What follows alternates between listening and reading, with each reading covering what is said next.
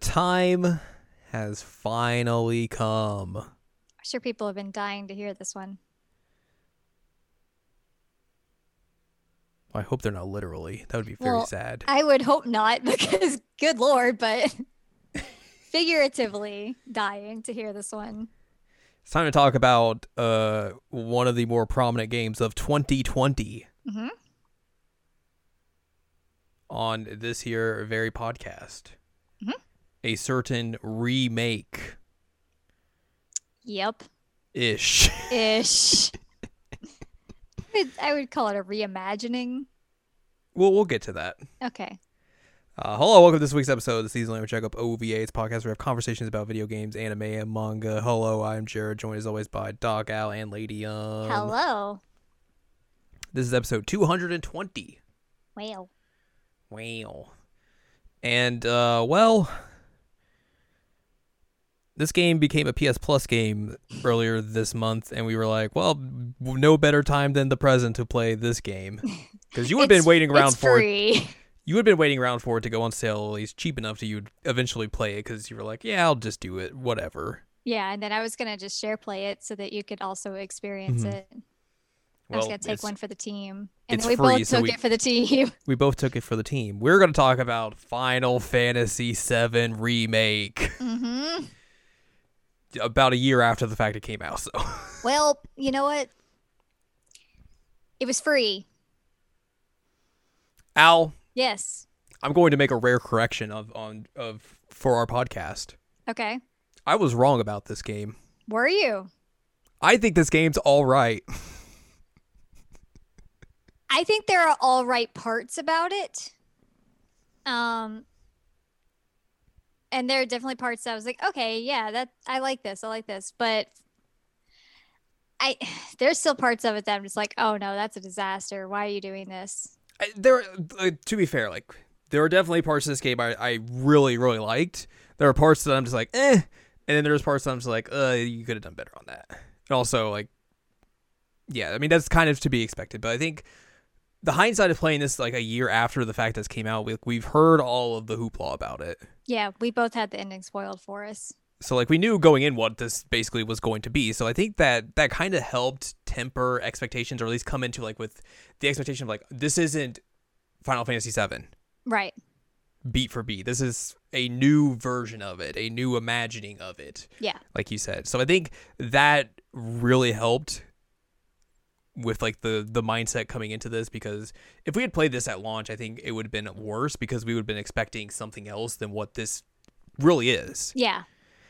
and I think a lot of that kind of, I mean, we've talked about this before, but like, I think a lot of that kind of comes with the fact that they call this Final Fantasy VII Remake. hmm Like, they, in all honesty, they really shouldn't have. Like, I get why you would, because obviously it's a great marketing term Yes. to push forward what a new version of Final Fantasy VII, but like, this isn't really a remake. no, it's not what this is. in the in the classical term of what a remake usually is, Mhm. which is just like, you know, you are recreating the story from scratch and putting it out there.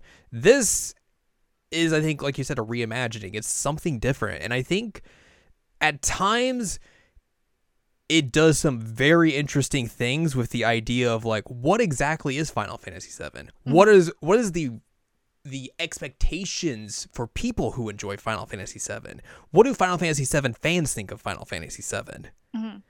And like, I think those are questions that I think this game asks and like tries to answer in very sometimes interesting and different ways than what I would have expected. And like, it's questions that I I figured like they wouldn't really address. If this was technically just a Final Fantasy VII remake, it would just be, hey, it's Final Fantasy VII again. hmm But I think the I like considering there's just so much hoopla around Final Fantasy Sevens ever since it came out in what 90, 1997. Yep.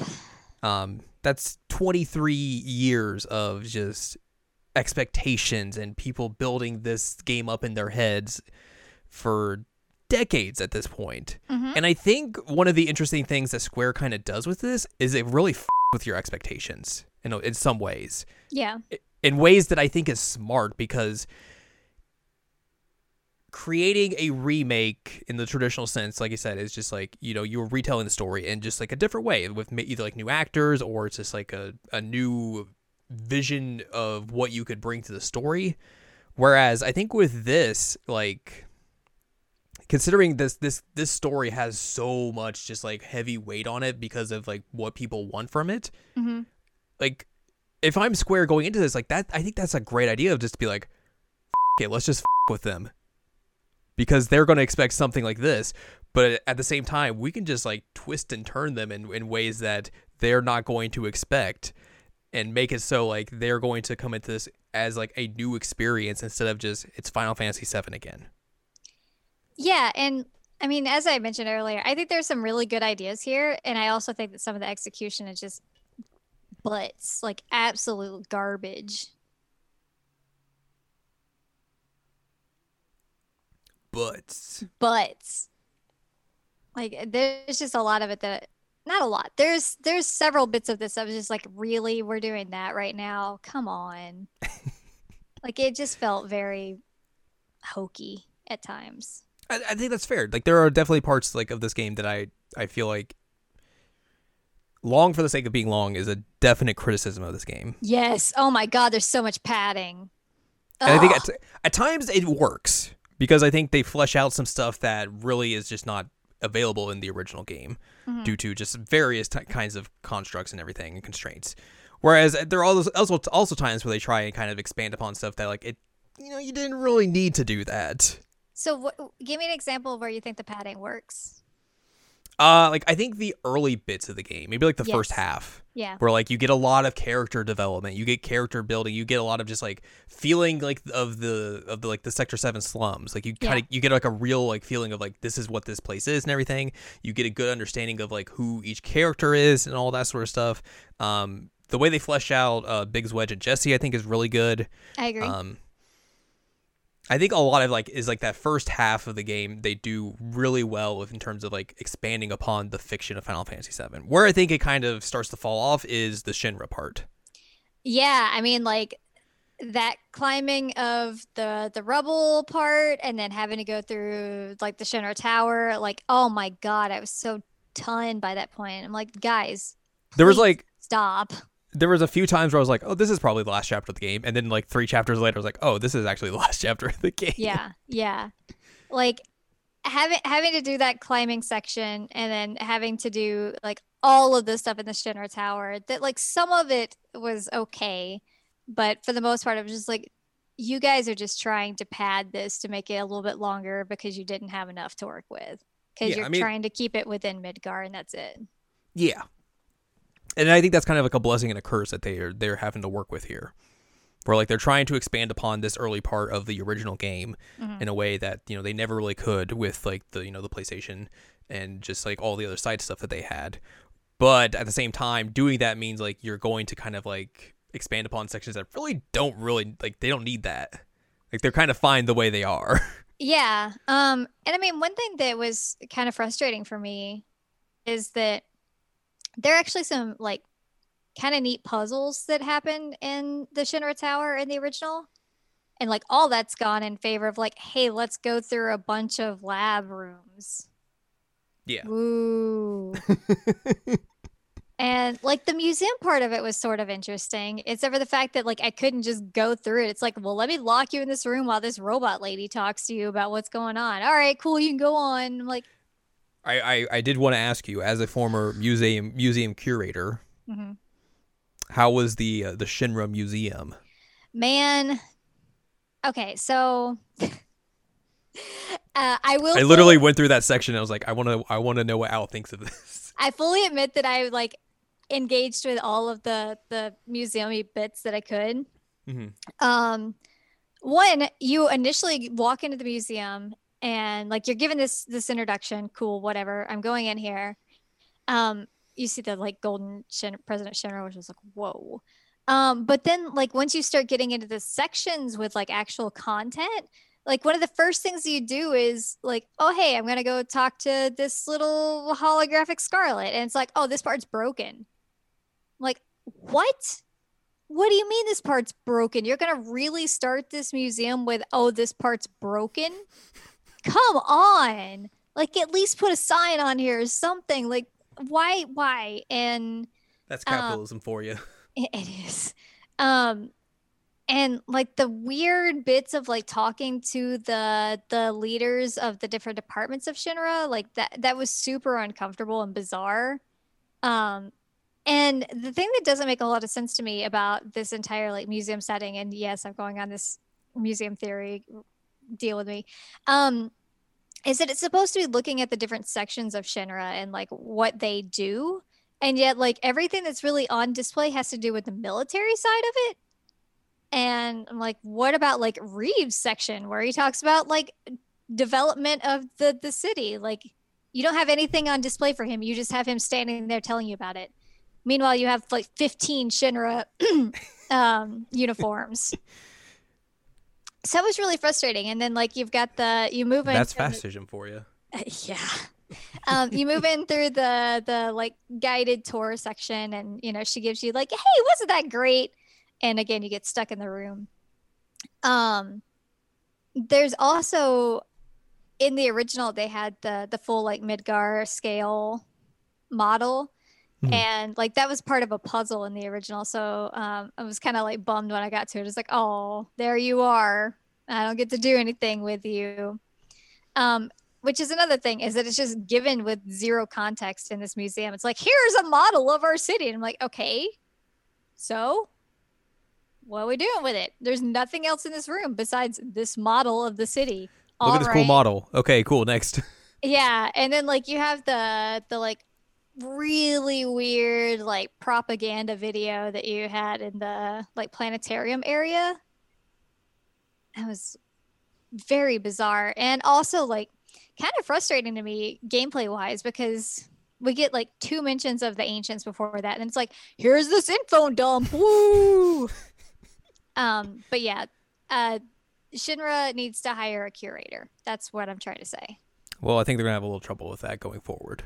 Yeah probably Uh, I, I think before going any further, let's talk about just the weird development history of this game because okay people have been wanting a Final Fantasy VII remake since like the early 2000s. So we kind of have to go through these starts and stops of will they, won't they, what are they gonna do, who knows type deal. yeah and it's part of their fault because they kept doing things with like tech demos yeah. Which whoops but anyway continue Uh, this is from Wikipedia. wikipedia You may- You may have heard of it. Um, so in the early 2000s, Square announced a remake for PlayStation 2 alongside Final Fantasy 8 and Final Fantasy 9. But nothing further was ever was ever heard of the, with the project. Uh, it was abandoned because of the increased challenge of developing on new hardware and would have necessitated, necessitated cutting content. The staff were preoccupied with developing Final Fantasy 13 and its sequels, and remake would have been an equally large or larger project, hard to undertake at the same time.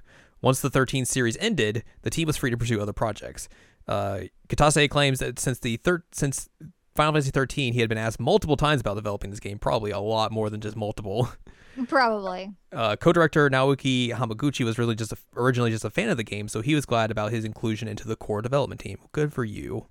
oh Demand for a remake grew following a PlayStation 3 tech demo at the 2005 E3, showcasing the opening of Final Fantasy VII with Square's new Crystal Tools engine. Uh, I remember that one very vividly, and then people be like, oh, Final Fantasy VII remake! And they're like, no, no, no, no, no, no, no. This is just us showing off what we could do with the PS3. yep Cool yep, it- I cool your jets. Cool your jets. like i said part of this was their own fault for doing that they're Yes. like oh god what have we done Uh, further demand came during the game's impending 10th anniversary in 2007. On both occasions, Square denied that any remake was in development, for reasons including their focus on new games, the necessity to cut elements to make a remake manageable, the difficulty of developing for modern hardware, and the amount of development time it would require. Um, this doesn't go into it, but that yeah, but one of the other big kind of teases that they did was like, uh, was this in 2013, 2013 or 2014 at uh, the December Sony event when they brought on uh, they brought on stage uh, one of the the big heads of Square Enix. I can't remember if it was like the president or someone else, and he's like, "All right, guys, we're bringing it to PS4." Final Fantasy VII. Everyone's like, "Oh no, what?" And they're like, "The port from the PC," and everyone's Yep. like, "Oh." yep i remember that That was just very funny. Oh man, big troll right there. That was a yes. Like you had to have known. you had to But- have known. But regardless, uh the remake project project began when Final Fantasy producer Shinji Hashimoto broached the subject to Kitase, Nojima, and Nomura. All three were reaching a stage of life that they defined as that age. what does that mean? All felt that if they waited much longer, they might not be alive to or would be too old to develop a remake, and passing the project on to a new generation did not feel right. That's that's a problem. That's hilarious. Another reason for developing the remake was that Square Enix was creating a growing library of PlayStation 4 titles, and the team hoped to increase the console's popularity. Nomura was appointed as director, much to his own surprise, when it was decided to create the remake, but he was busy with the making of the video game Kingdom Hearts 3 at the time. as you do. You know about that. Uh, let's see what else. So let's talk about when this eventually decided to pop up. 'Kay. Uh, rumors of a Final Fantasy VII remake appeared in 2014, but it wasn't until the 2015 E3 during the Sony press conference that it was announced, receiving a standing ovation because that was when they still had fans in attendance for press conferences. Yeah. The 2015 E3 press conference I think is like still very wild as well because that was like they announced that that was the Shenmue 3 announcement, and then they that was the first time they showed off Last Guardian All right. since like 10 years prior basically so yeah that was a very wild wild time hmm uh this doesn't really go into this but like there was the point in time when like cyberconnect was making this game Yeah. when it was originally announced and then at some point they were like nah get out of here we're breaking like, in square enix proper This isn't working. We gotta redo this. We gotta we gotta change things up. Uh, so they originally they brought back in Square people, and then eventually it came out in last year, 2020. hmm It, it's, this is a real thing that exists now. Still is weird to think real- about. I mean, partially because like it's it's already been announced that there's gonna be like an episodic type scenario. Yes. Um, and so this is technically episode one. Um, but we'll see how that goes. I don't know. I don't know what's gonna happen from here. Uh, apparently, Yuffie. yeah. So we were talking about this earlier, or like off air, when we were talking about why they replaced everyone from the English cast and kept the Japanese cast. Mhm. So originally they were going to just keep bring over the original voice actors from Advent Children. Mhm. and just have all of them reprise their roles. And then they recast everyone. Uh, according to Kitase, he said that choosing a new generation of voices for the characters was part of the game's rebirth as remake. Except for they didn't in Japan. Yeah, I don't, I don't know. Apparently, the English side only gets the, the, the rebirth. Weird. I mean, this whole game's weird. Okay. Yes. The fact that it exists is weird. yes. Yes. Not wrong. Right. I forgot about this as well. That like some parts of the world didn't get physical copies until like much after the release because of COVID. Yep. Yeah, there was a huge like hoopla with the release because of COVID. Right. It kind of Uh, led to a mess. Yeah, and then as uh, they announced on the the latest state of play, we talked about this a little bit last week. Uh, Mhm. Final Fantasy VII Remake Intergrade is the PS5 version that they're putting out. Uh, it's got that Yuffie DLC, um, which I think that makes a little bit more sense now, having played that of like Mm. why that's going to exist because of where the game where this game ends. I still don't know what they're doing with it though. I mean, that's fair, but like, um, I'm a little less confused by it than I was last week. Let's say. I am not. Um,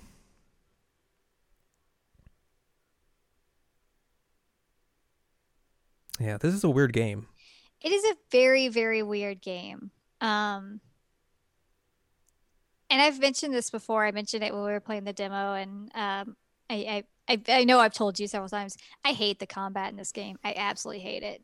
I don't. I didn't. I didn't hate it as much as I did from the demo. I think I just kind of like grew to be like, eh, it's whatever. Who cares? It's not. It is not great combat by the by any stretch of the imagination. I still think it's just like kind of average and mediocre. I think one of the like the bad things about the combat is that they placed all of like your party info in the lower right hand corner like it was a Japanese RPG. hmm and like that just does not work when you're playing an action game Because like I'm not if I'm playing an action game, I'm not going to draw my my attention to the lower right hand corner to check how like much health I have left. Yeah. So like I felt like that was a weird disconnect that I don't think really worked all that well. Here's a weird thing that I I think you're going to be kind of surprised about Okay. that I felt about that eventually got my wrapped my head around the combat. Mm-hmm. The boss fight like this is more particular for the boss fights, but like the boss fights remind me of Yakuza. What? Yeah, it's okay, so bear with me here. Okay. Yakuza boss fights. You've seen them now. Mm-hmm. I You've have seen, seen a, them. a few games worth of them now. Yep. You know, they uh, they have varying layers or sections to their boss fight Mm-hmm. where you'll like take them down to a specific health point, they'll do a cutscene, and then you begin again, and then there may be another one in between there. Yeah, there's like phases to them. Yes, the Final Fantasy VII remake bosses all have like that similar style of phasing. Mm-hmm. That I was just like, this is very reminiscent to like Yakuza in a weird way. That I was like, and also like for some reason like just the combat itself kind of gave me put me in that same groove as like playing a Yakuza game. Which is I it's I know it sounds just incredibly strange. Like I think the the combat the combat systems themselves are not comparable because Yeah. they're very different to, to each other. But like for whatever reason, just like I would get into like the same groove that I would feel when I'm playing like Yakuza, like when I'm feeling like, real good about it. It's very weird. Like I, I don't like I'm not gonna say like hey the combat's good, but like it just gave me that kind of same feeling. And like once like I wrapped my head around like the boss fights kind of working that way, it made them make sense weirdly more than they had previously. I don't know. It's it sounds completely strange, but that's just how my brain wrapped around it all. Yeah, I just absolutely hated everything combat related. I I despised it. I will say I think they do a good job of making every character that you get to play as feel very different from each other. Everybody's unique, and I did like that. Mhm. Um, and you can switch between them, so you're not stuck with Cloud all the time. Yeah. Um, and I got to the point where I could just like absolutely wreck house as Aerith, hmm which was hilarious. I'm just in there with my little rod, like blip blip blip blip blip. Yeah, Aerith's kind of a powerhouse in this game. She is. But yeah, I, I really you- enjoy like like spec her yeah, right. yeah, right. But I, I enjoy how much like everyone kind of plays differently. So like Cloud's just like you know your hack and slash dude. You can just like sit there and just dump bolas into people as Barrett. Um, Tifa, you can But then kind you of also play have a melee Barrett too. Yeah, I never got to. I didn't play as much as melee Barrett because I didn't think that would be good a good play style for how I want to play as Barrett. Yeah, But yeah, that's like a weird thing you can do. but it is an Uh, option. Yeah, Tifa, you can kind of like think of it more like a fighting game Yeah. in a weird way, and then Aerith's just like pew pew pew pew pew pew pew. Yep.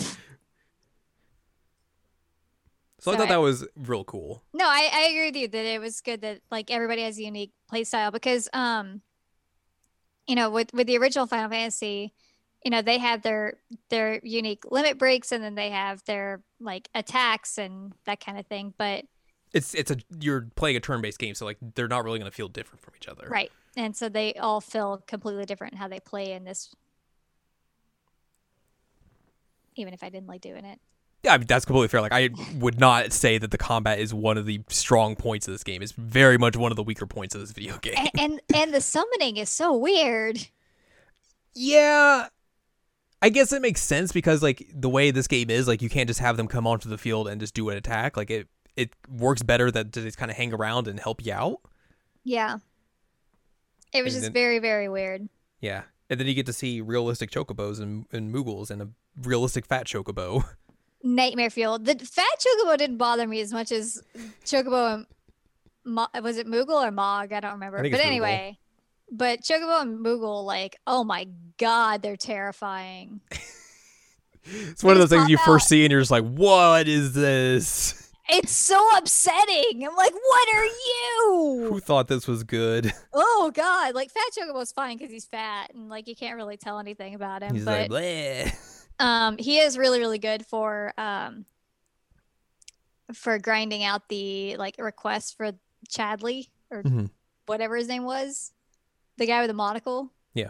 um you could just do so many of them with fat chocobo and his vr simulations thanks fat chocobo for sacrificing yourself multiple times for You're me the real MVP.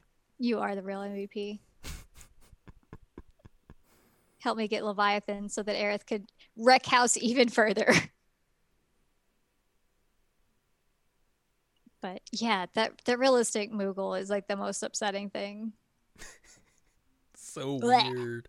Um, So but yeah, I- there there is a lot that they did here that is good. Um, good. and so I, I can't like go in and say like this is a bad game. I can't say that. I won't say that. Did you enjoy it better than you thought you would? Yes and no. Okay.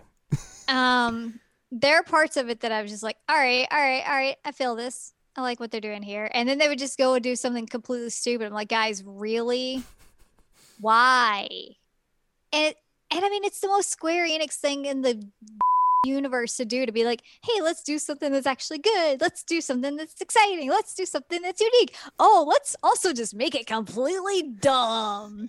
I mean that you have to you know going into a Square game for the most part that's what you're getting. I know. It's just really frustrating because like And I also this isn't a Mora game, so you have to doubly know that going into it. Yeah, there's just so much that I could see that I'm like, all right, I could see like this actually being a very good game that does some like unique things with the Final Fantasy story, the uni- the Final Fantasy universe, um, that that kind of like again plays with your expectations a little bit, um, that builds up these characters and this environment a bit more. Um, that doesn't hide a certain character behind missable cutscenes. yes, like I Um, think that's one of the most prominent things that this game does well Yeah, is that they actually address Zack. They show him they show Zack. He talks. and like they and show. they're and they're not like, "Oh, you might hear about this character if you do this specific talking bit like you do in the original game." Like I think that's a that is a very smart thing that they needed to do. Like I think when we talked about this game, the original game, like that was one of our key complaints about Final Fantasy 7 It's like, you know, this is very important, you know, to the canon. story like stuff. Zack is incredibly yes, important. that they just hide away and or just expect you to kind of figure it out and find it eventually. Like Um, Zack is could be argued that he's like one of the big triggers of everything that happens in Final Fantasy Seven. Yeah. I think like though, like considering all the stuff that they've done since then, like if they did the same thing that they did in the original game, like so they, there's no way they could do that. No, there's no way. Like it would be impossible to tell the story without actually diving into that stuff. Without addressing that Zack exists yeah, exactly. pretty blatantly. um which I was able to show you like the the one cutscene that they have of Zack is like shot for shot, word for word from Crisis Core. They just prettied it up. Um, so that was a neat touch that they did that. Yeah. Um, and so you also kind of like have I, it. I, there's I, like I said, there's good stuff about this game, and I'm not gonna say that there's not. I think one thing that we could agree on that is both good and bad. Mhm. Parts of this game look absolutely gorgeous. Absolutely gorgeous. The first time I went to Aerith's house, I was like, "Oh my Mhm. god, this is beautiful!" are- Like I went, I went on her balcony. I was just like, "Bleh." Yeah, like there are some of this parts of this game where you're just like, oh, man, they are getting a lot out of the PlayStation 4. And then other parts you're like, I understand how you're getting so much out of the PlayStation 4 now because oh god, this looks terrible. It looks terrible.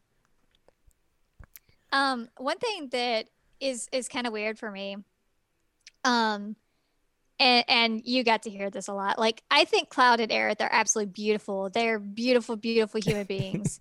um, I don't like Cloud's eyelashes. They look you're, very now you're just getting very hyper specific. No, no, no. Like every time they like closed up on his eyes, it was like they just look like sticks coming out of his eyelids. Look, that's the power of the PlayStation 4. Well, I think it's because they were trying. It's gonna to, be like, it's gonna be much better on PS5. I, would- I think they were trying to like make him like not look girly, Graphics. but I was just like, he just got weird eyeball sticks. it's very bizarre. no, I I could agree with you. Like some I, I would definitely see that and be like, that, that looks weird in a way that I think is kind of off, but I'm just like, whatever. But they did do things with Cloud that I thought were neat. Um, like he he has this tick that he has in the game that like when he's feeling uncomfortable or um, like if somebody has like raised their voice at him or something, he'll like suck in his bottom lip. Mhm. Um, like he's like trying to keep his mouth shut. And like that's a pretty cool thing that they actually like put in a tick for this character since he obviously has a ton of problems Yeah. um but like that's his way of dealing like the first time i ever really noticed it um was with elmyra when she's like yelling at him in, in the like first floor of Aerith's house Mhm. He like sucks in his lip, and then like I noticed afterwards that he does it a few times when he's like upset or bothered by something. I was like, all right, all right, that's pretty cool. Um, rip the purple outfit though. Yeah. I'm not again, I'm not surprised. They retconned it with Crisis Core. Yeah, like no they've never brought that back since the original game. Yeah. Like the the amiibo has it, but like that's basically it. Hmm Like you're never gonna see the purple outfit again, which is unfortunate because the purple outfit's it's so dumb and good. It's so dumb and good. It's so dumb and good. Um, I mean, at least like he does not look like he's like Advent Children Cloud in this game, which is uh, positive. a very very big positive honestly um and one thing that i will definitely say for this game is that it reiterated to me how bad they have done with final fantasy post final fantasy 7 like crisis core is great and i i support crisis core but like advent children terrible and this just reinforces how bad it is and how terrible the characterizations are it's really frustrating like um one of the things that I, I mentioned to you when I was playing it, I was like Barrett is a good dad. Like he he definitely has flaws. You know, he's he's an eco terrorist, that's his job. Um and he's he's kind of a hothead, but he's definitely a good dad and he absolutely cares about Marlene. And it's very, very obvious that he cares about Marlene.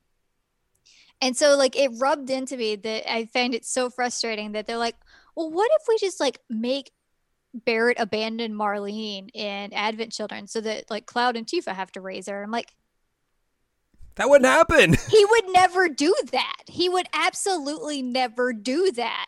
Like, yes, he trusts those two. Like he he definitely would like let them watch her if he needed, but he would never just leave her there and be like, "All right, you guys raise her now."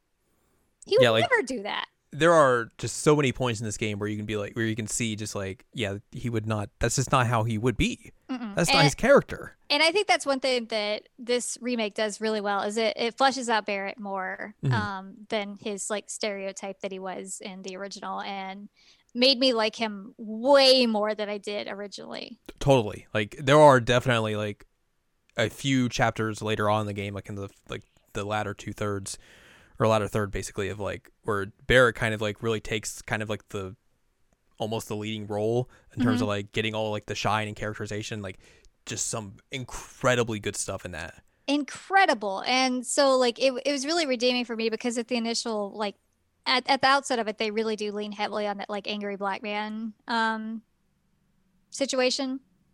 And obviously, in original Final Fantasy VII, he was Mr. T. Um, and so in this, for them to like really flesh him out and give him more of a character, and to give him even like some nuance. Wow, imagine that. Um, like it was really, really good. Mhm. And so, like, that's one thing that I absolutely say for this game is that they made Barrett 10,000 times better. And also, Barrett would never leave Marlene. Of course, like if you know if they're continuing on with this this series, they, they have to keep that up. So hopefully, that's something that they keep doing moving forward, and not just like, well, later you got your characterization this game. Good luck in the next couple. yeah. Um, and I do appreciate that they actually um, were able to get like an African American voice actor to, to do his role. Because that was another thing that I was worried about. It's like, oh, God, are they going to just hire a white guy to do his voice? Yeah, Um, but they didn't, so that's good.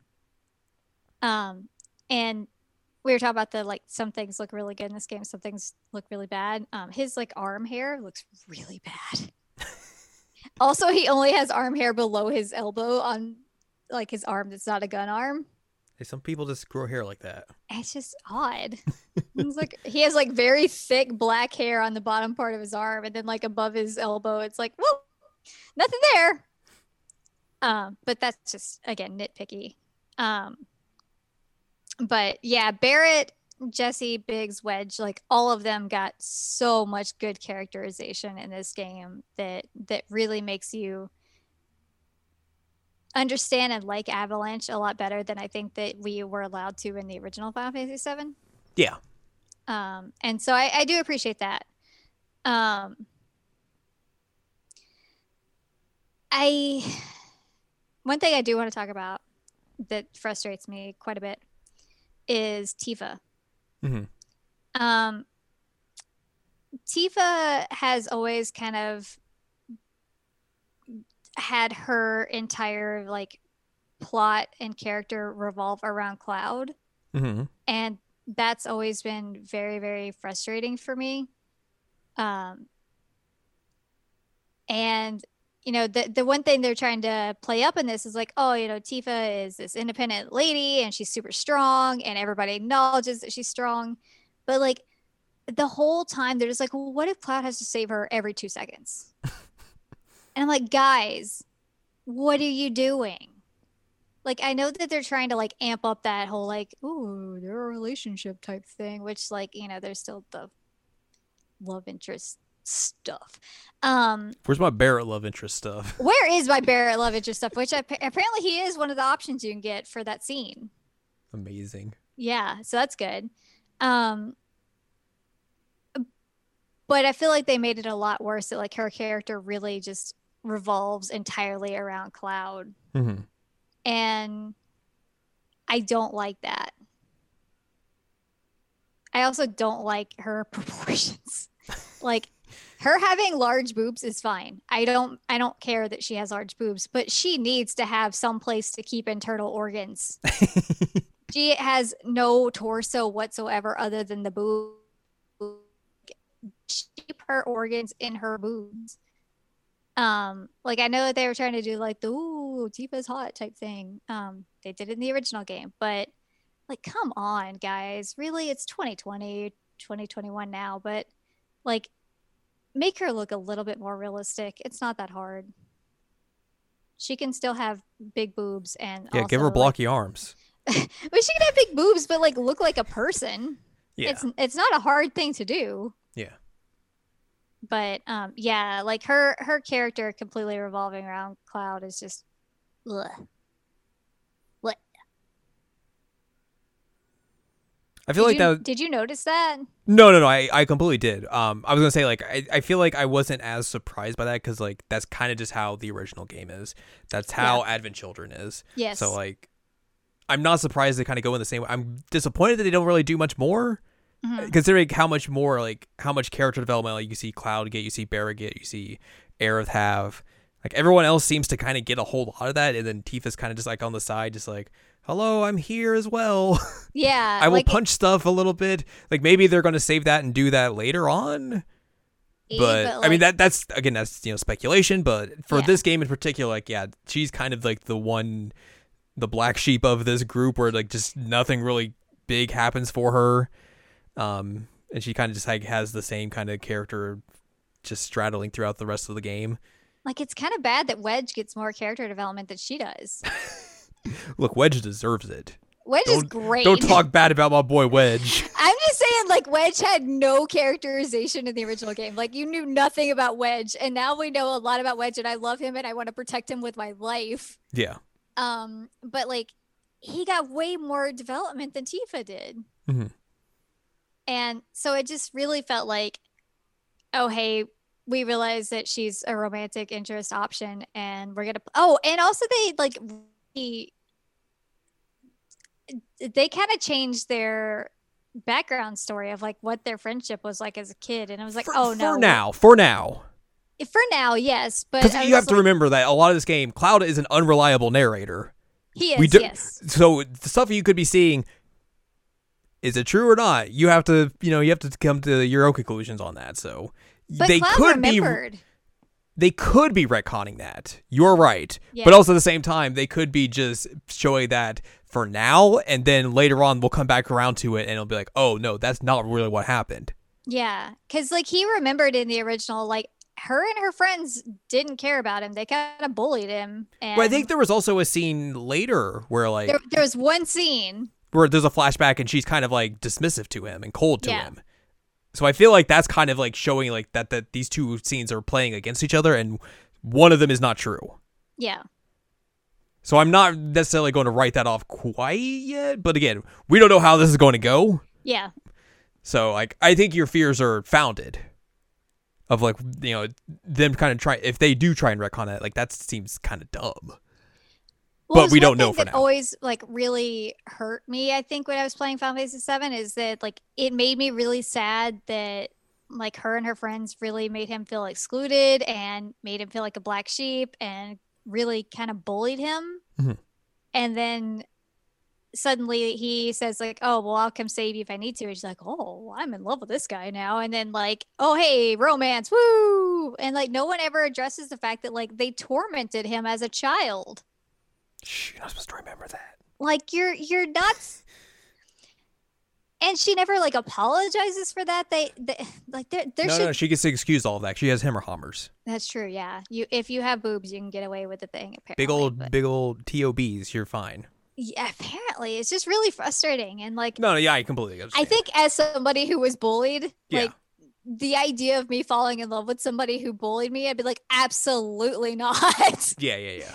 Uh, but anyway, you know, they they love interest stuff. That's what. But I do. think even though, like, like you say, like they they try and play up Tifa being a love interest to Cloud, like they way more go into the Cloud Aerith stuff in this game than I was really anticipating.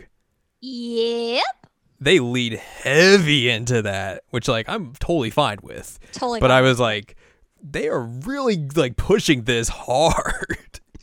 Um, one thing that I do find interesting when I was watching the credits because I just beat it like a few hours ago, um, and the they do like cutscenes throughout the game of Yeah. like this is stuff that happened, and the scene with Aerith, uh, when she's at Shinra, um, like of the three that you can get Barrett, Tifa, and Aerith, they Wait, put which- hers Which scene are you talking about? the one outside her house, like late at night.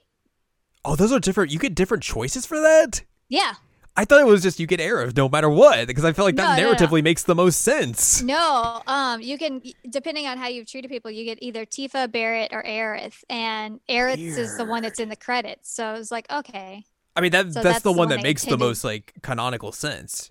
it absolutely does. Yes, Like the others, I would be like, yeah, you know, sure, but like that one felt like it was like the most like this is the story. So I didn't even think anything of it. I was like, okay, yeah, this is a scene, sure.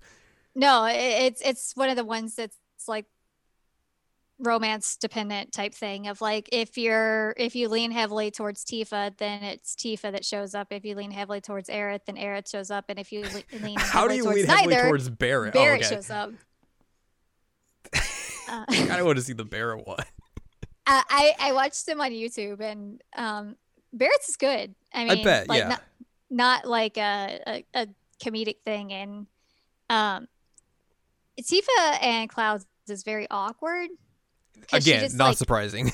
right, like she just like starts crying on him and he's just like holding his arms down at one point Uh, what And- do here? I don't know what to do. Oh god. and then eventually like he does hug her but he hugs her too tight and hurts her with his bracer. And I'm like, my dude, you have is like nuts and bolts coming out of your arm. Like, what did you expect? Right. I was like, what is happening right now? this is weird. Um, but yeah, that that's one of the like affection meter type things. Ah, I never, Um, I, I would not have thought that honestly. yeah. Um, so that's the thing. But um I really, really appreciated how they built up the the Cloud and Aerith relationship, whether you like go romantic or not. Like the way that they build that up is very, very good. they spend like they give them a significant chunk of time in this game just to like just being together and like riffing off each other and everything. They're Um, it's so good. Like they they make that scene very poignant, like when Cloud's in Aerith's house and like he has that flashback to his mom telling him like, "Oh, this is the kind of girl you'll want," and it's like very much just describing Aerith. Yep. Yeah. Um cuz she's a year older than him and she specifically says like you need an older girl. Mhm. And um but yeah, that that's always been something that happened that happened in the original too, but um I I did I did like that that they're like, "Oh hey, here's the scene that's going to happen right now." Conveniently. really really funny um and i mean there are going to be things that are um, retcon like one of the things that i mentioned to you is that Aerith already has her ribbon Mhm. um, when she's a kid and she got the ribbon from zack um, in crisis core so there's going to be stuff that's changed and um, but when yeah, I mean, like, would you would you necessarily need to have that scene? What scene? of Zack giving her the ribbon. Oh and, no, no, no. and not just like just, oh she has the ribbon just so you designates who she is as a kid. No, no. I, I think Yeah. it's fine. Um, and like it, it doesn't really bother me that much. But I, all this is to say, a change that I think that they did very, very well is to give them more time together to Mhm. just hang out and get to know each other and like the high five sequence is so good. It's very good. It's so good. And it really shows Cloud like opening up to her and figuring out like this is how I interact with you. Mhm. Um because like she goes to do the high fives, he's like, uh what are you doing? She tries to do it again. he- Uh, and then the next time Uh. he tries to do it and she doesn't, she's like, Oh no, I'm sorry. We'll we'll get it right next time. and then they finally connect. it's real good. It was real good. And so like there's several moments like that where like they're really able to like flesh that relationship out quite a bit more and I I appreciated that. Here's a question that I have for you. Okay. Now, Aerith is not a character that's around through the entirety of the game. Right. Maybe maybe half Mm-hmm. for being generous. Would you even with all that being said, Mhm. would you still consider her a deuteragonist? Yes. Okay. I mean, I mean, full spoilers here. Like, Aerith knows what's going on. Look, it's Final Fantasy VII. Everyone knows the spoiler of Final Fantasy VII. Well, I, I just mean like Aerith knows what's going on in this. Yeah. And like at first she tries to keep it under wraps, Mhm. but by the end you really know like Aerith is in the know. She knows what's going on. So this is really just as much of her story as it is Cloud's. yeah, she's very much a driving force of like I'm telling you what's going to happen. I am, you know, leading things on at certain points in time and everything. So yeah, it was definitely I think like there was some point maybe like two thirds of the way through. I was like, she's really like protagonist level character in this game, way more than she was in the original. Yes, I completely agree with you on that. And I think that's good because like she is a great character and like the way that they expand upon her and flesh her out is is great. So like I think it's something that's like very deserving. I completely agree. And one thing that I think is absolutely worth mentioning is that Aerith has kind of had a hit or miss, um, like voice acting history. Mhm. Um, I don't remember the name of the person who voice acts her in this, but she's fantastic. She does a what really if what if really it was uh what's her face? Mena Suvari, No. Mandy the Moore. Yes, Mandy Moore. Mandy Moore is better than Mena Suvari. I just still think that's funny. Um, and then I forget who did her in um, Advent Children at Crisis Core, but um, like this this lady, she just knocks it out of the park. She really is able to nail like the like the dual sides of Aerith, where she's got like the playfulness and goofiness, but then like when she has to be serious, she is very deadly serious. yeah. Like she nails it. So good job, person. I don't know your name. I'm Uh, sorry. Briana White. She did a really, really good job. Yes. Um, including the fact that like the, the part where Cloud is dancing and she's like in the audience, she goes, I'm like, oh my god, she is into it. It was fantastic. Um, and I think that's something that's really cool about Aerith in this is that they kind of like just let her be a dork if she wants to be a dork. Yeah, like I think that's and that's good. Yeah. Um, there's a scene in um, Don Corneo's where um, is like, "Oh, you know, Aerith, that I don't know that you should come along," and uh, Cloud says something to the effect of like, "You're not going to convince her anyway. She's going to do it." And she's like, "Oh, you finally get me." Yeah. I was like, I like that. Um, which th- there's also the scene in Don Corneo's uh, with Cloud. um, that line is like the best delivery. Nailed it. Moving on. Uh, which we got different dresses for that. That's interesting. Uh, yeah, I think it was just because we did did how, how what did you how did you do on the the rhythm game? That's I think the the main thing I would assume. Uh, I think I got all but two like perfects, and then like two that were like the middle level? I had all but one perfect. So maybe it Ah. wasn't because we were very similar on that case. I don't know. Um, Although I really hated that game. I really hated the rhythm game. I thought I, it, I thought it was fine, but like I'm also li- willing to give developers the benefit of the doubt if they're not like rhythm game developers to begin with, yeah. because making a rhythm game is f- tough. It is. I just didn't like how they're like, "Ooh, what's it gonna be?" Yeah, That was weird. Um, but the whole like Wall Street, Wall Street, Wall Market um edition, um, like there was some good stuff there, Mhm. and um, it, it was really cool to like get to explore it more. They did. They had the. Uh, I was I was really upset at first because um I was playing through. I'm like, oh no, they got rid of the shop that has the the like turret gun in it. They got No. rid of it, and then I kept exploring. And I was like, I found the turret. that was the first thing I found Oh my god! because I it's love you immediately go in and it's like right to your right, and I went in and I was like. I was like, whoa. um, because that's how you get. I I think it's like Tifa's ultimate weapon is there or something like that. But um, it, it I was so upset because I couldn't find it. I finally found it. Like yay! Um, and the the hand massage scene was very awkward. It it it knew what it was going for.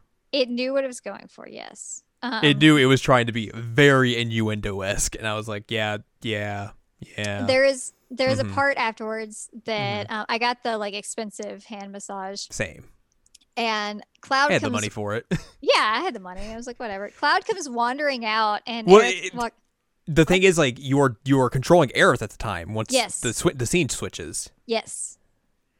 Um. So Cloud comes wandering out from getting the hand massage, and she's like, "Hey, are you okay?" But he like goes to put his hand against the wall and just completely whiffs it. I don't know if you noticed that, but it's a really good touch. then he's just like, "All right, I'm gonna lean against the wall now." Oops. Like his whole life has just like changed dramatically for him. He's like, oh, I don't know what to do now. Um so yeah, like like I said, there there are good moments. Um you got the Jesse kiss. I did not get the Jesse kiss. I was not good enough on the bike. yeah, the bike Um, sections are not. I was I was honestly kind of hoping they would just like, here's a cutscene. Let's just make this bike sequence a cutscene instead. There, I mean, it, it. I feel like it's prominent that when you get you finish the game and you can go back and do It chapter select, skip it. it lets you skip the bike section. Like I think they kind of like no, yeah, the the bike section has always been kind of in Final Fantasy Seven.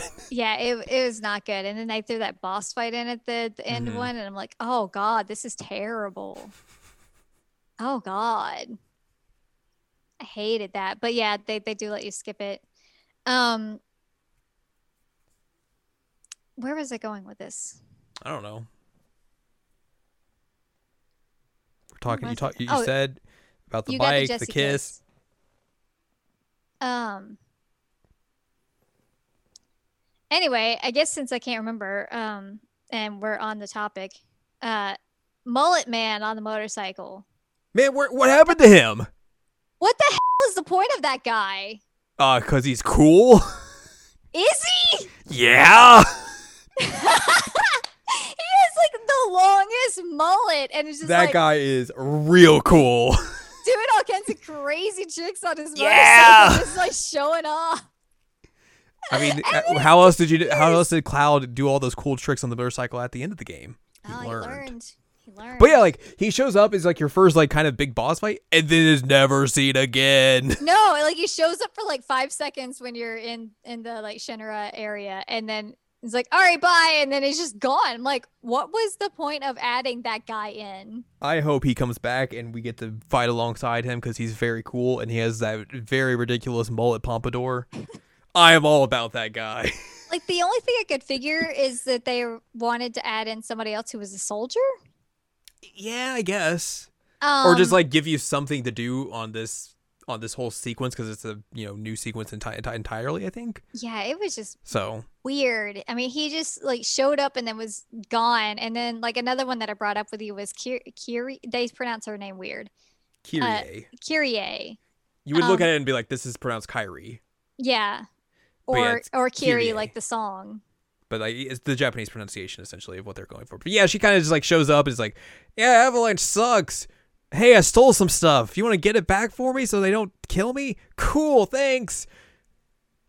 And then it's just gone. Like she, her whole thing is to just be the big reveal that she's that old lady's granddaughter. Yeah, that's all. And I'm like, why? Why? It's Look- stupid. There's a lot of new characters in this game. Some of them are going to hit, some of them are not. Yeah, I mean, I get that, but like they they play her up to be a big deal, and they play the mullet man. Do up to be a they? big- Do they play Yeah, up to be a big deal? They really don't. I mean, they give her a whole cutscene of her just like talking about Avalanche. But that's basically it. Like she's a non. She is like one of the the lowest non factors in this entire game. Well, that's what I'm saying. Is it like she got a very unique design? She got a cutscene, and she's like antagonizing our protagonist, and then she's just like, "Okay, bye." Like, what was the point of even having that cutscene? To make Barrett mad. um, yeah, I don't know. Maybe Kyrie and Mullet Man are out like hanging out somewhere. Get her, get her away from Mullet Man. He's too cool for her. oh man. oh, he's, he's, I don't even know his Is name. it like Roche? Roche. Hang on, I'm gonna look it up. Oh my god. Keep talking. That man was just so bizarre and I just can't figure out why he was there. Cause he's cool. it, I- it is you know what? I gotta I gotta give him some some props though. Like that man knows how to work a motorcycle. Roche. R O C H E. Odd. Two best new Yeah. characters in this game. Roche, Johnny. Johnny Which is just Yuri Lowenthal playing Yosuke. Yeah, it is. it's basically the same character. yeah, Except like he's except Johnny is just has no shirt on. yeah. Well, he has a like jacket an, but no shirt. a- an adult sleaze bag. hmm Yep, it's Yosuke, and he's just like in love with Tifa. And just always calls Cloud bro. And Cloud's like, Bro. stop calling me that. Bro, I know. Listen to this. It's so funny. Every time Cloud's just like, "Don't call me that, bro." What about this though? Cloud almost Johnny. murdered that guy. You almost murdered him. Cloud almost murders him Oh. When? at the very beginning when you have to go save him. He's he almost Oh, literally yeah, he- kills him. Yeah, he does almost cut his head off, doesn't he? yeah, and Tifa's like, "Hey, don't don't do this." And Cloud's like, "Okay, I guess." Um, I will say Johnny is actually a character in the original Final Fantasy Seven. Is he? I that's how much I remember about ancillary Midgar characters. um, I mean, he's he's like a very minor character, Yeah. but um, Like I'm not surprised by that. he he is a character though in the original one. Uh, he's just better in this. Right. Um, which I guess one thing that I think is um something that I, I do want to talk about. Um, and it relates to Cloud trying to murder Johnny. um, at one point, like early on, Tifa mentions Cloud's eyes and is like scared of them. Do you remember that? Vaguely. and um so so she like specifically mentions that she is scared of his eyes and then Aerith later on is like oh your eyes. Cool. Um and, and so like it's an interesting dichotomy there of like tifa is afraid of this hello afraid of this like persona that he has created and is afraid of like this whole idea of him being soldier. And Aerith is just like all right whatever bud. I, I don't care. Like i know that you're a big softy under that what up hmm it's an interesting like comparison to make there that like they they both mention his eyes specifically and how they feel about it Yeah.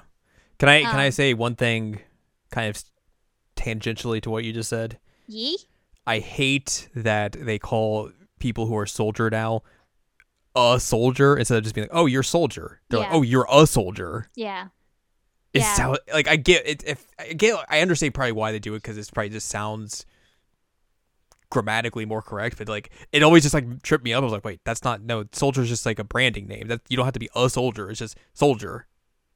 Stop saying that. Um, oh, I forgot to even mention Leslie.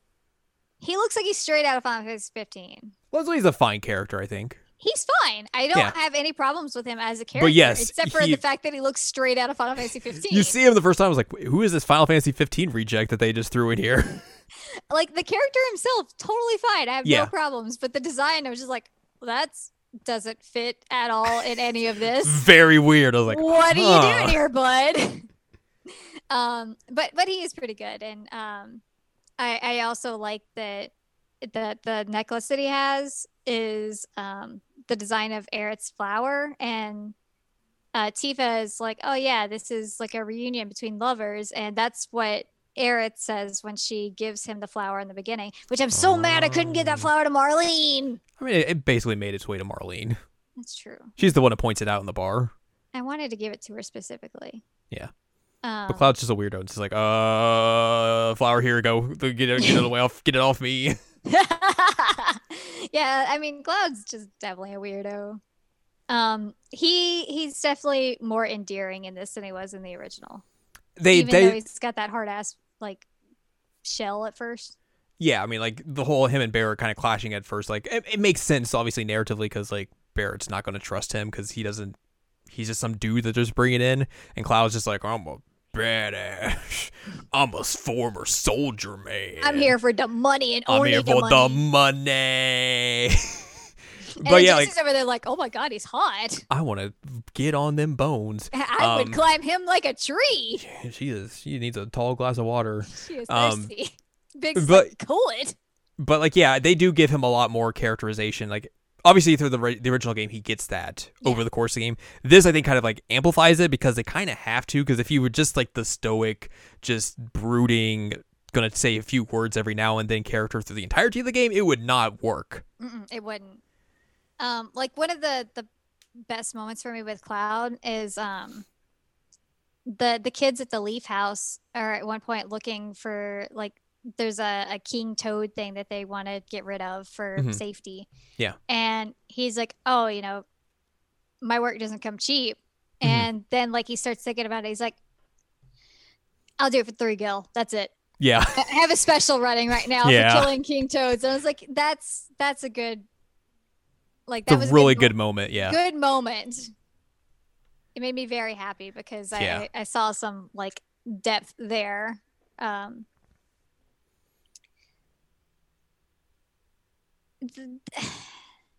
like I said, there is good here. There Mhm. really is. hmm We've spent what an hour talking mostly about good things from this video game.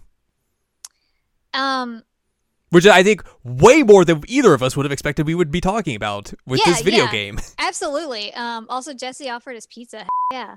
Um, also, she's probably gonna offer us a little bit more than that. Oh, yeah. But, um,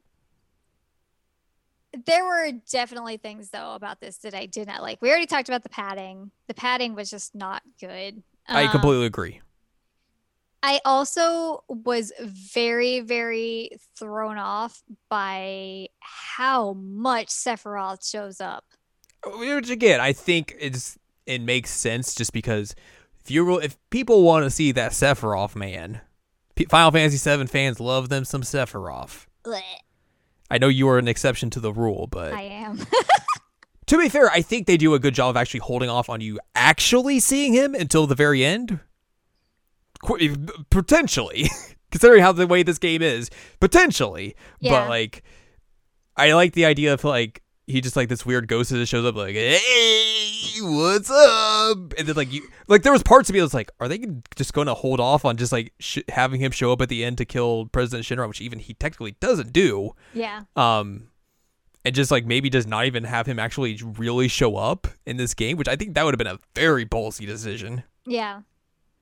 but yeah there's a lot of just here's sephiroth in a memory like the the whole thing with him like leading cloud through the the alleys which we mentioned it like it's very clear that that's uh like a ptsd flashback that cloud's having because 100% the landscape is nibelheim. It is it just is. Like all of the sephiroth stuff in this game ninety percent of it, oh, like through the first ninety percent of this game, is just all just like weird. Is all just like Cloud having you know trigger triggers like in his head like of oh god something's happening here's here's Sephiroth oh no Yeah, like the the black feather and the reactor. Mhm. Like that's not there. That didn't Mhm. happen. Um and like I get that they're trying to do the foil of like Aerith knows what's going on. Mhm. And so and she obviously gets to know more and more of what's going on. Like she she starts to figure out more of what she's seeing as the game goes along in my opinion anyway. Um I feel like they're kind of building up to like Cloud and Aerith are going to have the same ability of being able to see stuff in the future because Cloud yeah, clearly Cloud is getting the stuff. he's getting some of it, but he's not. It's not very clear. It's not a clear picture. It's just like fragments. Whereas Mhm. Aerith very clearly knows stuff. Yeah, like you know, with with the scene outside her house, she says like, "You can't fall in love with me," Mhm. and she's saying something like that very close after she is recreating physically with her body her death scene Yep. and says something about like everybody dies like eventually anyway um so like she's trying to protect him from his feelings um because she knows what's going to happen and like we get flashes with him every once in a while of like him seeing her death scene Like there's there's trying a to figure it out. there's very specifically scenes hmm. like later in, in the later part of the game where like the, the the enemies are like showing you here's the future! And like one of mm-hmm. the like there's a few of them that are specifically that scene. But there's also some in like the earlier parts of the game where like there was one where like i don't remember exactly what happens but like i think it's him and Aerith are doing something and then like it cuts to him getting like a flash of what's going to happen and like you see like this tear fall down his eye and he's just like what It the, is it the part in the church where she's like, "Yeah, I've got this materia. It doesn't do anything," and he's like, "Well, you don't know how to use it," and she's like, "Ah, I don't know that that's it." And then like turns and he has like the flash. Is that the scene? it might be later than that but i don't remember specifically Because I remember that like when that happened, we were talking about it. Mhm. Um, because that's a pretty early flash of like, "Hey, this girl's gonna die." But again, I think that's a it's a it's a thing that you can do in this game specifically because everyone knows that that's going to happen. Right. Everyone Well, knows Now we don't know. Eh, I I don't I'm not necessarily falling into that camp quite yet, but everyone knows the spoiler of Final Fantasy VII. So like you could Yeah. play into expectations of that and be like teasing that out in a way that if you were just doing a regular remake, you would never do that. Right. I really wish they had done more with like Cloud having these like PTSD triggers and flashbacks. I really wish they had done more with it. Mhm. Um that's just like, oh, I have a headache. Oh no. And then everybody like nobody really addresses it ever. Yeah, I mean, I wonder if they're just waiting on for him to eventually explain it, or it's also predicating on like, if you know, you know, Yeah. but if you don't know, hey, here's a mystery for you. Because like they don't reveal that until like what, like two thirds into the original Final Fantasy VII. Yeah. So like it's a long time before they actually tell you kind of like, hey, here's what Cloud's been dealing with. It's like So near the end of disc 2 and disc 3 is just the final dungeon. yeah. So I think like, they, but I think they kind of like they address it. I think more than they do in the original game here. Well, he wasn't getting any of the like Right, he wasn't getting like those, but like they really kind of like drive home the fact, hey, something's weird about him. yeah. There's something going on there.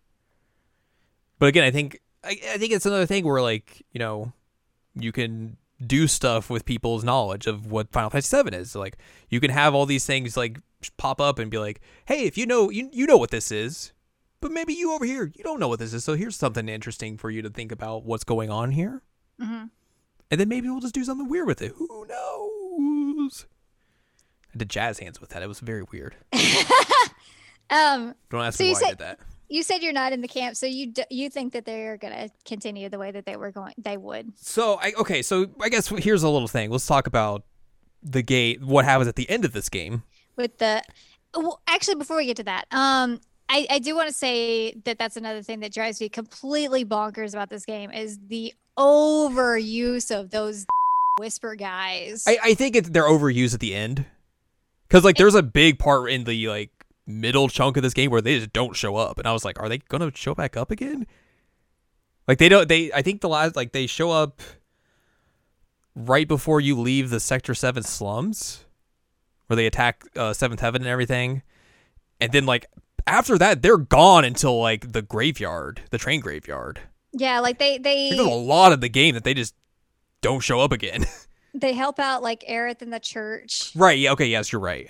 Um, and you know, obviously they have Aerith and Cloud like meet up, but like there's just such heavy handedness with the use of these guys. I'm like, Yeah. oh my god, this feels like a like what's the word I'm looking for? Oh, I'm blanking on the the term. Booty, booty, butt cheeks. That is not what I was saying. Uh, while you think that, I'll, I'll just say, like, it's. It's MacGuffin, MacGuffins, like Yeah, repeated yeah. MacGuffins. I think that's an it's it is an interesting narrative choice because again, like like I've been saying, it plays into the fact that people know what this game is, specifically the Midgar part. I think that's the part a lot of people know how this this part of the game works.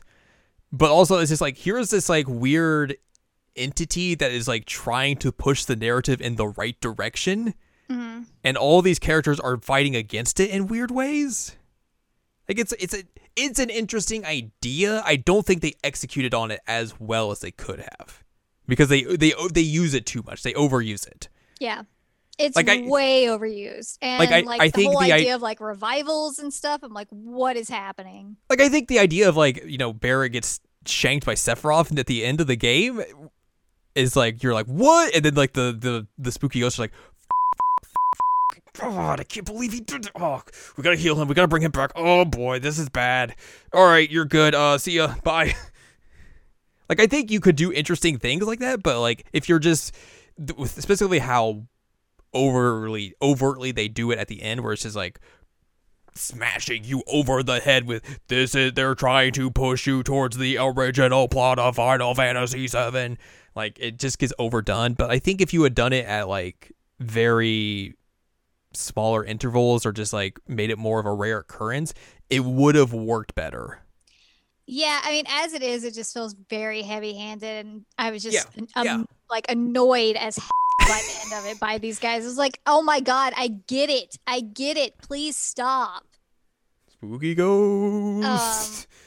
And like you you've got them like with with Biggs and Jessie and I'm like well were they trying to make them die or were they trying to not make them die like what I feel what like the wedge do? one, the wedge one was them trying to be like, "You are not supposed to be here. Get the hell out of here. You were supposed to be dead." yeah like they were making right of like this character isn't supposed to be here. We got to get rid of him. Mhm. It was just very odd I, I I didn't get what they were going with in some instances like I said I don't know if they were trying to make sure that Biggs and Jessie died because obviously Biggs didn't well, Um, well, well we'll get there. what do you mean we'll get there Well, I guess okay. So uh, you you had your you did you say everything you want to say before we dive into like the very end? I mean, I, I just I just think it's annoying. Those things are super annoying. it's fair, it's fair. heavy handed. I didn't like that at all. Yeah. Um. So the end of the game, where you meet up with Sephiroth, Sephiroth does a portal, and Aerith does a second portal, and then you fight this big thing, and supposedly you are breaking the chains of the spooky ghosts into an alternate timeline of Final Fantasy VII, where you see Biggs and Jessie wake up and, and not dying and all that sort of stuff. Wait, Zack did we saw- see Jessie not die?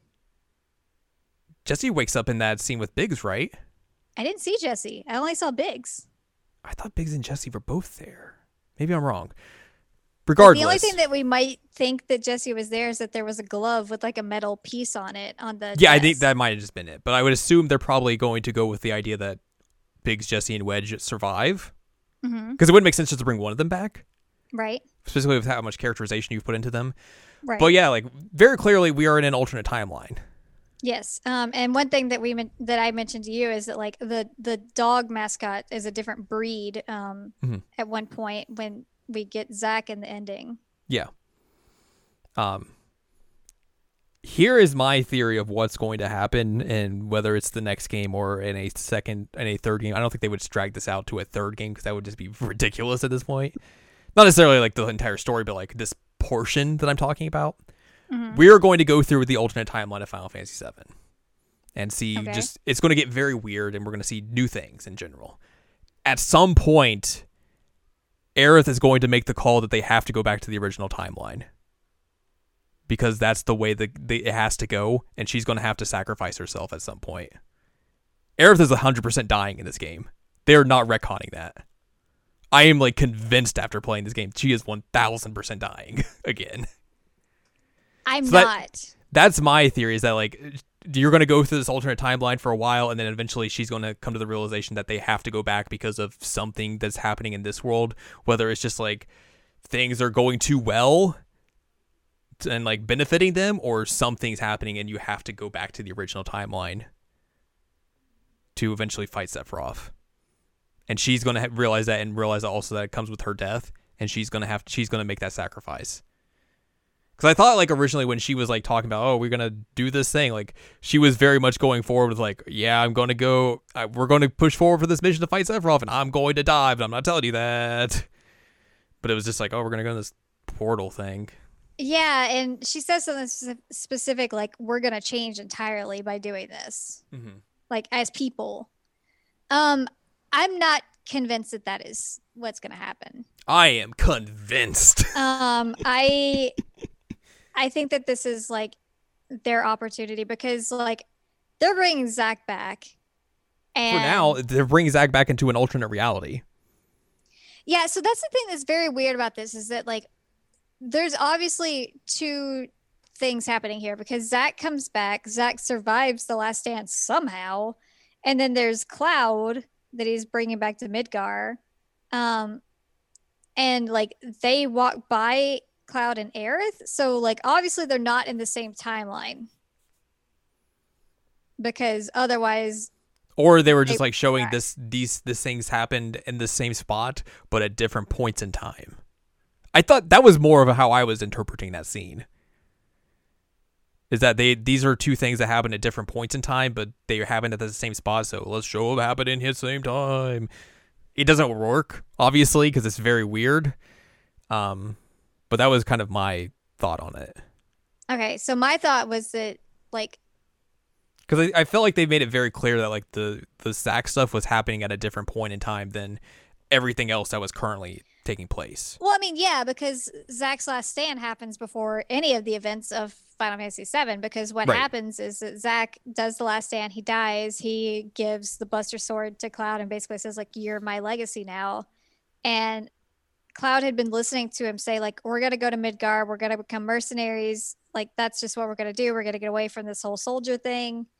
Like it'll be fine. It'll be fine." And so Cloud in the original continuity finally came out of the like stupor and was like, "Oh, well, I was headed to Midgar and I was going to be a merc and I was going to quit being a soldier." Mhm.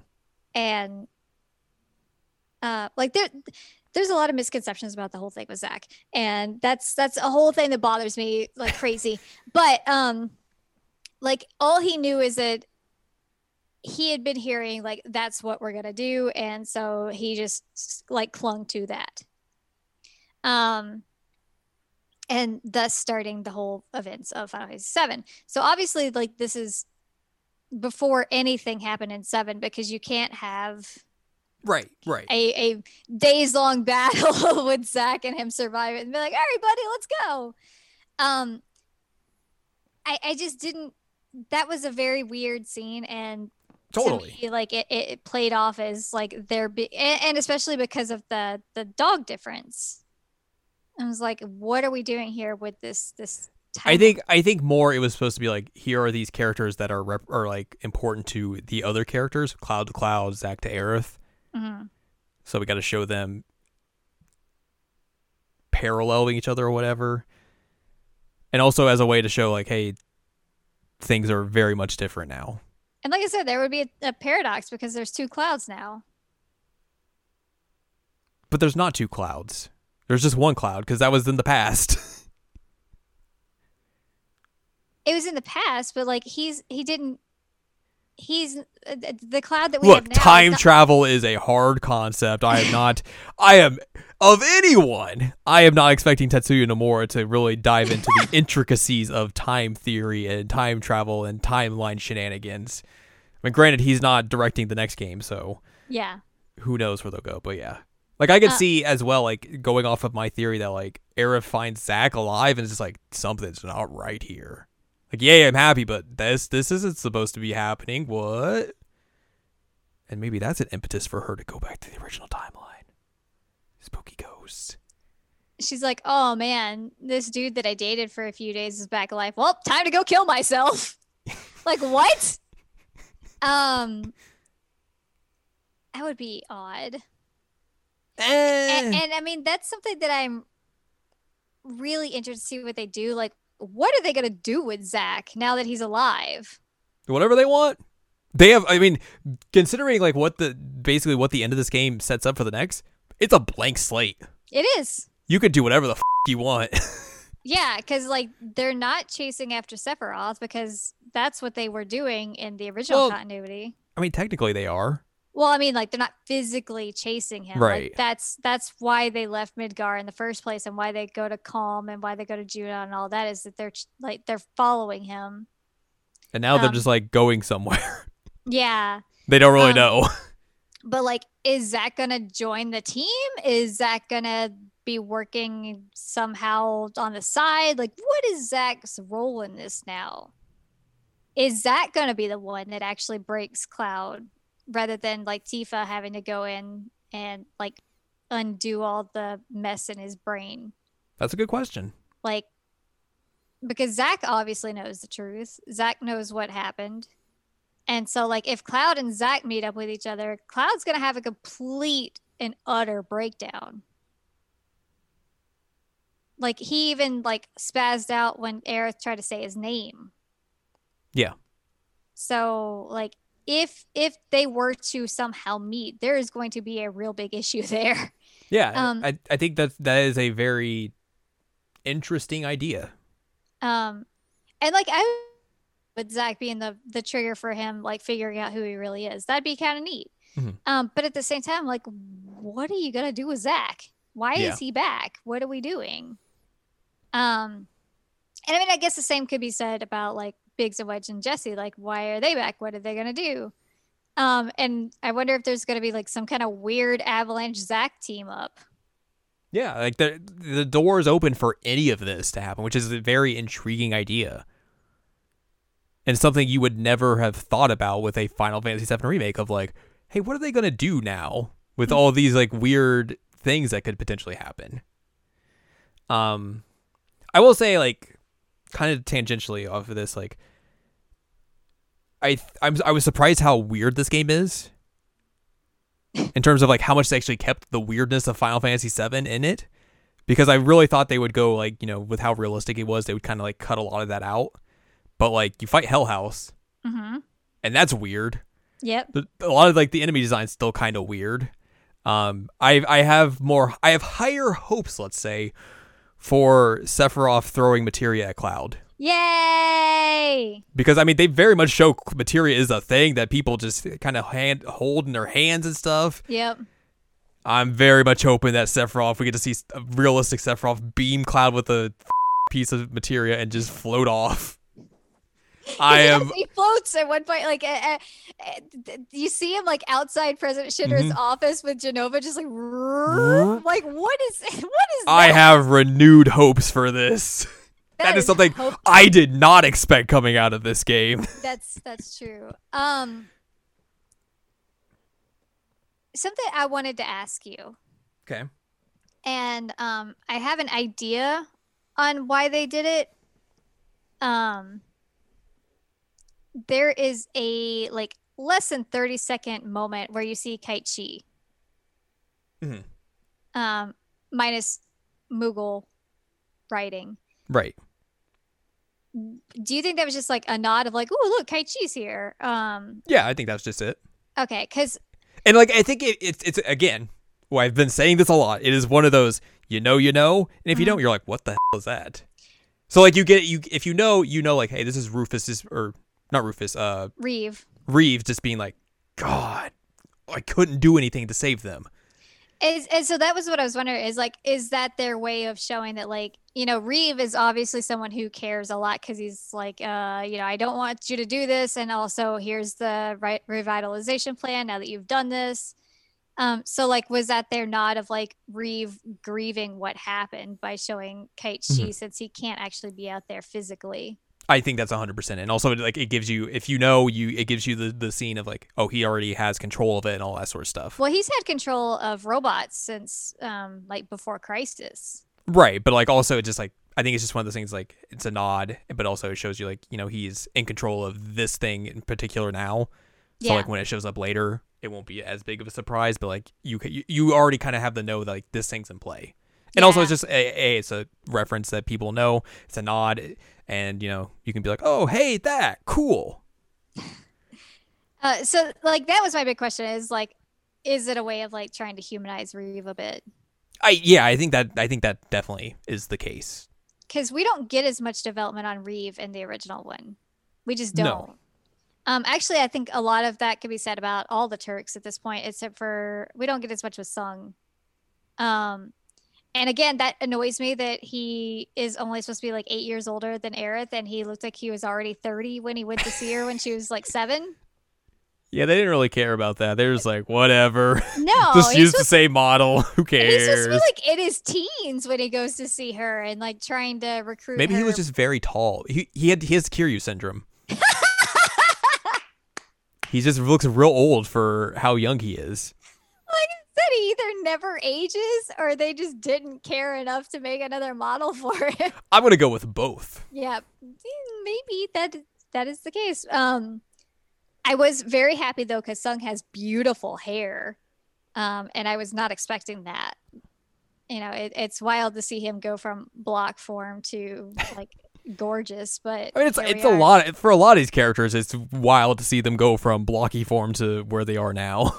Yeah, and actually, one thing that was really neat for me, uh, and this is going to be such a weird thing for me to say, um, I've consistently been trying to figure out if the things near um, uh, Reno's eyes, if they were like weird hair bits or if they were tattoos, Mhm. because they're the, the same color as his hair. Yeah. And the way that his hair is, it like hangs down a bit. And so, in, in like Advent Children, things like that, I've always been trying to figure out like, is that his hair or is that a tattoo? It makes it very clear this game it is a tattoo. Yeah. Um, so that was good. And and they did maintain a little bit of the um, Reno Rude relationship. Um, and they maintained that Rude has a crush on Tifa, which again, like that is a nod to the original game that you would not know that in this version of it, but um, he he like will not hurt her. Mhm. Um, I did think it was kind of an odd thing that they're like, oh, Rude feels bad about doing the thing and making all the people die. And Tseng's like, well, you saved somebody else from feeling bad. Isn't that cool? I'm like, what kind of logic is that? um, but we do see some some good stuff happening.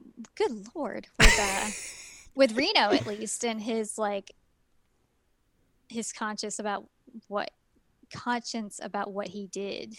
His Yeah. part in that, like even like at the time he's like, yeah, I don't want to do this. This sucks. And then even afterwards, um, when Tseng's like, yeah, you know, save somebody else, and Reno's like, no, no, I still feel like that was still a bad thing to do.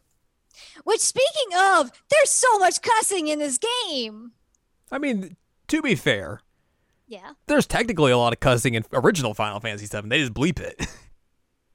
Except for it was only Barret and only Sid. yeah, but everyone just cusses now, and it's really good. Everyone cusses now. Everyone. Uh, like the line with Cloud and bring it on. I was like, what are you doing? and like some of the times um, when he's doing his limit breaks, he's like, bring it. Yep. Like, what are you doing? I, I am here to say that uh, all Final Fantasy VII characters should cuss, should have a cuss. I, I- I I'm just- eagerly awaiting for Red 13 to learn his first cuss word. I am also like, I mean, he's already learned a few because he's hung, hung around with Barret and Cloud, so he knows a few now. But I'm I can't wait for him to say his first cuss. like Aerith, she says like or something, doesn't she? I think she says more than that. I think she says at some point. Oh, okay. Maybe I Um, don't. know. I could be projecting here, but maybe I just really want Aerith to say. Let Aerith say. let Aaron say. F- um, but it's really gonna be weird. Like Sid's speech patterns if Sid shows up even. Yeah. Um like how how they're going to differentiate him. he just says every five seconds. Also space. Sorry, you're going to have to block all that That's out. yeah. I was like, oh no, oh no. but that's actually going to keep up some of the humor of the Yeah. original. ah! You have to do all of it but the and space. yeah. Um but yeah, I mean like I I feel better about this game than I did going in. I still don't love Yeah. it. I still think that there's a lot of choices that they made. Um but I could definitely just hang out with Aerith forever and be happy. True. She's so Um, cute and I love her. I'm I'm eager to see how they do like what they do with other parts of Final Fantasy VII. Like you kind of see it, I think, at at some point where like the the ancients place hmm you eventually go to, like they show a little bit of that. And I was like, that seems cool. I would go. I would walk around that in a nice high res version. Like, I want to see the the gold saucer. I want to see the the place where Red 13's from. Um, Cosmo Canyon. yeah, I want to see Cosmo Canyon. I want to see the old guy on his ball floating around.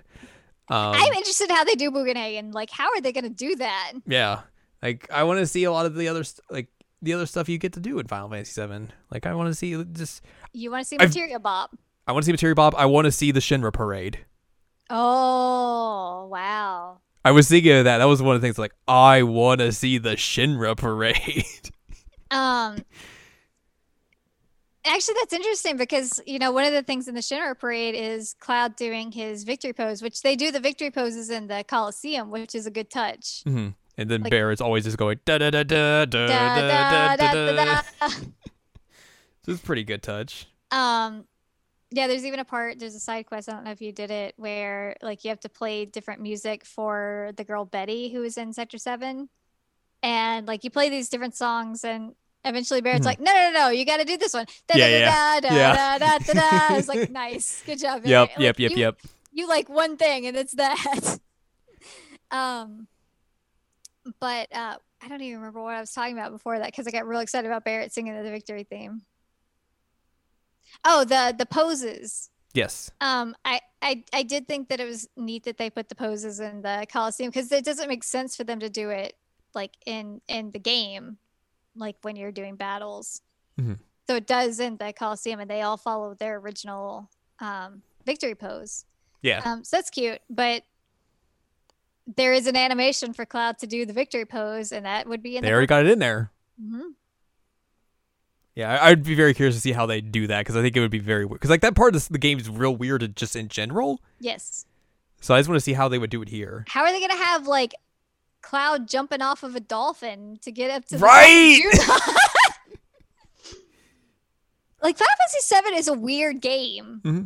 And like like I said, I think this this remake actually kind of preserves some of that weirdness in a way that I really wasn't expecting. Also, Yeah. like there are there are various times where you can really see like them kind of like just do a realistic version of some of the weird PS1 architecture they had to do for certain areas, which I mm-hmm. think is a really cool touch. Like the first time you go into Aerith's house, I'm just like I've definitely been here before. Like this just feels like I've been like the PS1 version, but it's just it looks fantastic. Yeah. Like that, I think that there's a lot of like parts like that where I was like, that's really impressive that they're able to like hit this like nostalgia thing that I really wasn't expecting to see. Yeah. Um, but yeah, like I'm real curious to see what they do with like the the next game in this, where it's going to get weirder from here, obviously, because the, the story of Final Fantasy, like you said, just gets weirder as it goes on, yeah. and also just like how they do it. Like, are they going to like focus in on another specific section and just do that, or are we going to like start seeing less hyper specific parts of the game and more just like here's the rest of the game, but maybe a little bits and pieces here are fleshed out more than before. But also, we're in uncharted territory, so who knows what's going to happen? right. Who knows what part that he can do? They can do any part. They can just be like, "Here's the end of the game. Oh, it's a flashback. It's a dream. Oh, here's this other stuff now." Yeah, I mean they could. Here's Final Fantasy evil. VIII. Who who knows? Here's Squall. Yeah, Cloud says a lot of whatever in this. Um, but yeah, they could straight go to like Nibelheim or whatever. They could do whatever they want. It's weird. Um, really, the only thing I'm asking is for them to just retcon everything about Advent Children. Please do that.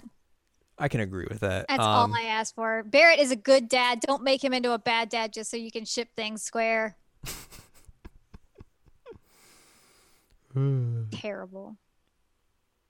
and also just give me more hip hop de Chocobo. Oh god, that song's bad. It's so bad, but I love it. It's so bad. It's so What- terrible. It's good. I mean, look. uh, To be fair, it is the first song they give you It as a collectible, so clearly it is the best. Oh my god. Um That's just facts. I was just thinking, how are they gonna even like handle the whole the entirety of Vincent as a character? And Yeah. he's like, I'm gonna go back to sleep in my coffin now. Goodbye. No, no, no. He's gonna go back to sleep in his coffin, and the, the lid of the coffin is just gonna fall down from the ceiling. I mean, that's what it does. yeah. It just when it lands. And he just like sits up, like, why are you bothering me? Like that's Yeah. Again, I like I said, I think a lot of people's like memories of Final Fantasy VII is the Midgar part, Mhm. and just people kind of also forget that like gets weird in this game later on. Yep. So like, Yep. I'm real curious to see how they will do some of this weird stuff, some of the even w- weirder stuff, I should say. Mhm. But yeah, I would play another one of these games.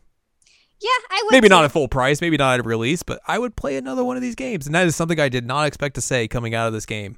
No, I agree with you entirely. Um, I I would definitely play whatever comes next. Like I, I don't know if that well the Yuffie one's PS5 exclusive, but um Final Fantasy VII remake intergrade n- new er, new. Hang on, here's my. I got, I got it. I got it. I got it. all right. The sequel to Final Fantasy VII remake, new Final Fantasy VII. Good. Good. Call me up, Square. You probably already have the name down. It's fine, but call me up. Um and I mean there were several moments where people said let's mosey, so I am assuming we're going to eventually get that line again. Straight. We better. We better. We better.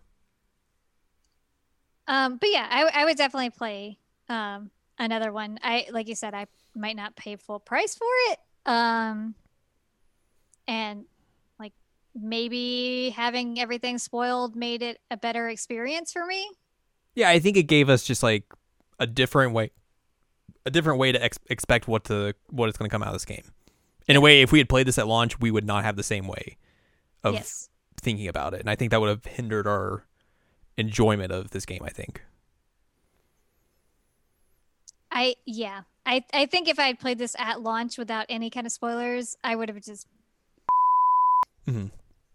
um and and like I said, I'm I'm not completely happy with it because bleh, but Happier than you would have thought. Yeah, I mean, at least we killed those stupid whisper guys, so like For I don't now. have to deal with them anymore For now, for now. I'll watch that Yuffie DLC on YouTube because I'm not going to spend seventy dollars for this game again Yeah, no, no, because no, the PS Plus version does not upgrade. Because of course not. ridiculous. Um, absolutely ridiculous. Uh, yeah, yeah. I, I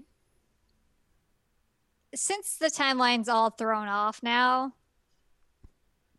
I don't know what to expect from the Yuffie thing because, like I said, Anything can happen. anything can happen. Yuffie was so. Who knows? Did they did they mention in that in the showing of this if like when this is supposed to take place? Like is it concurrent with the the events of the game as it's happening or is it supposed to be after or I couldn't figure it out, honestly. well, I mean, we were also watching that without the knowledge of Yeah. having played the game, so but I don't remember if they actually clarified where it's supposed to take place. But regardless, yeah. It's all open. The Final Fantasy VII Forbidden Door has been opened. and now Cloud has to in in new Final Fantasy VII remake, Cloud has to come for face to face with his deepest adversary. Final Fantasy VII fan fiction. Oh boy. He has to read ten thousand different stories of him and Sephiroth making out. Oh no. Oh no. Cloud, who's gonna save you? Aerith's just gonna kick the door down and be like, "What the f, dude? we gotta go back. We gotta go back, back to the original time. I can't let you do this to yourself." Oh man. Terrible. Terrible. That's Final Fantasy VII remake. It's Final Fantasy VII remake. Sure is. What a weird game. It was, yeah. Yeah. Yeah. Yeah. It's really like the best way to describe it at this point. Yeah. Mhm. Well, either way, that's going to do it for this episode. And except now we're we're also in an alternate timeline, so who knows what's going to happen? Ah! Whoa! Uh, if you'd like more from us, go to seasonalcheckup.com or sac.cool. Find past episodes of this podcast and other podcasts like Seasonal Checkup and Jared Now Watch on there. And also find columns and reviews. You can find more from Ann Ladium at annladium.com. She's got columns and reviews. what? You can follow us on Twitter, twitter.com slash anime checkup. You can buy our books, One Shiny Moment, A Critical Analysis of Love Live Sunshine, and Hot Tubs and Pac-Man on Amazon.com. Bomb. And you can support us on Patreon, patreon.com slash S-A-C-O-V-A. Buy us a slice of pizza, get access to unedited versions of the podcast, bonus episodes, all sorts of fun stuff. Like if you're on the Patreon, you could have got this episode a week early. Spoilers. Whoa. Spoilers. Whoa. Uh, next week we'll be doing something. I Mhm. believe next week we will be diving headfirst into March Madness because it's probably the best time to do it. Yep. Absolutely the best time to do it. March Madness. So we'll bust out the bracket for our annual tradition Mhm. and find what's the winner. Yeah. So look forward to that next week. Woo.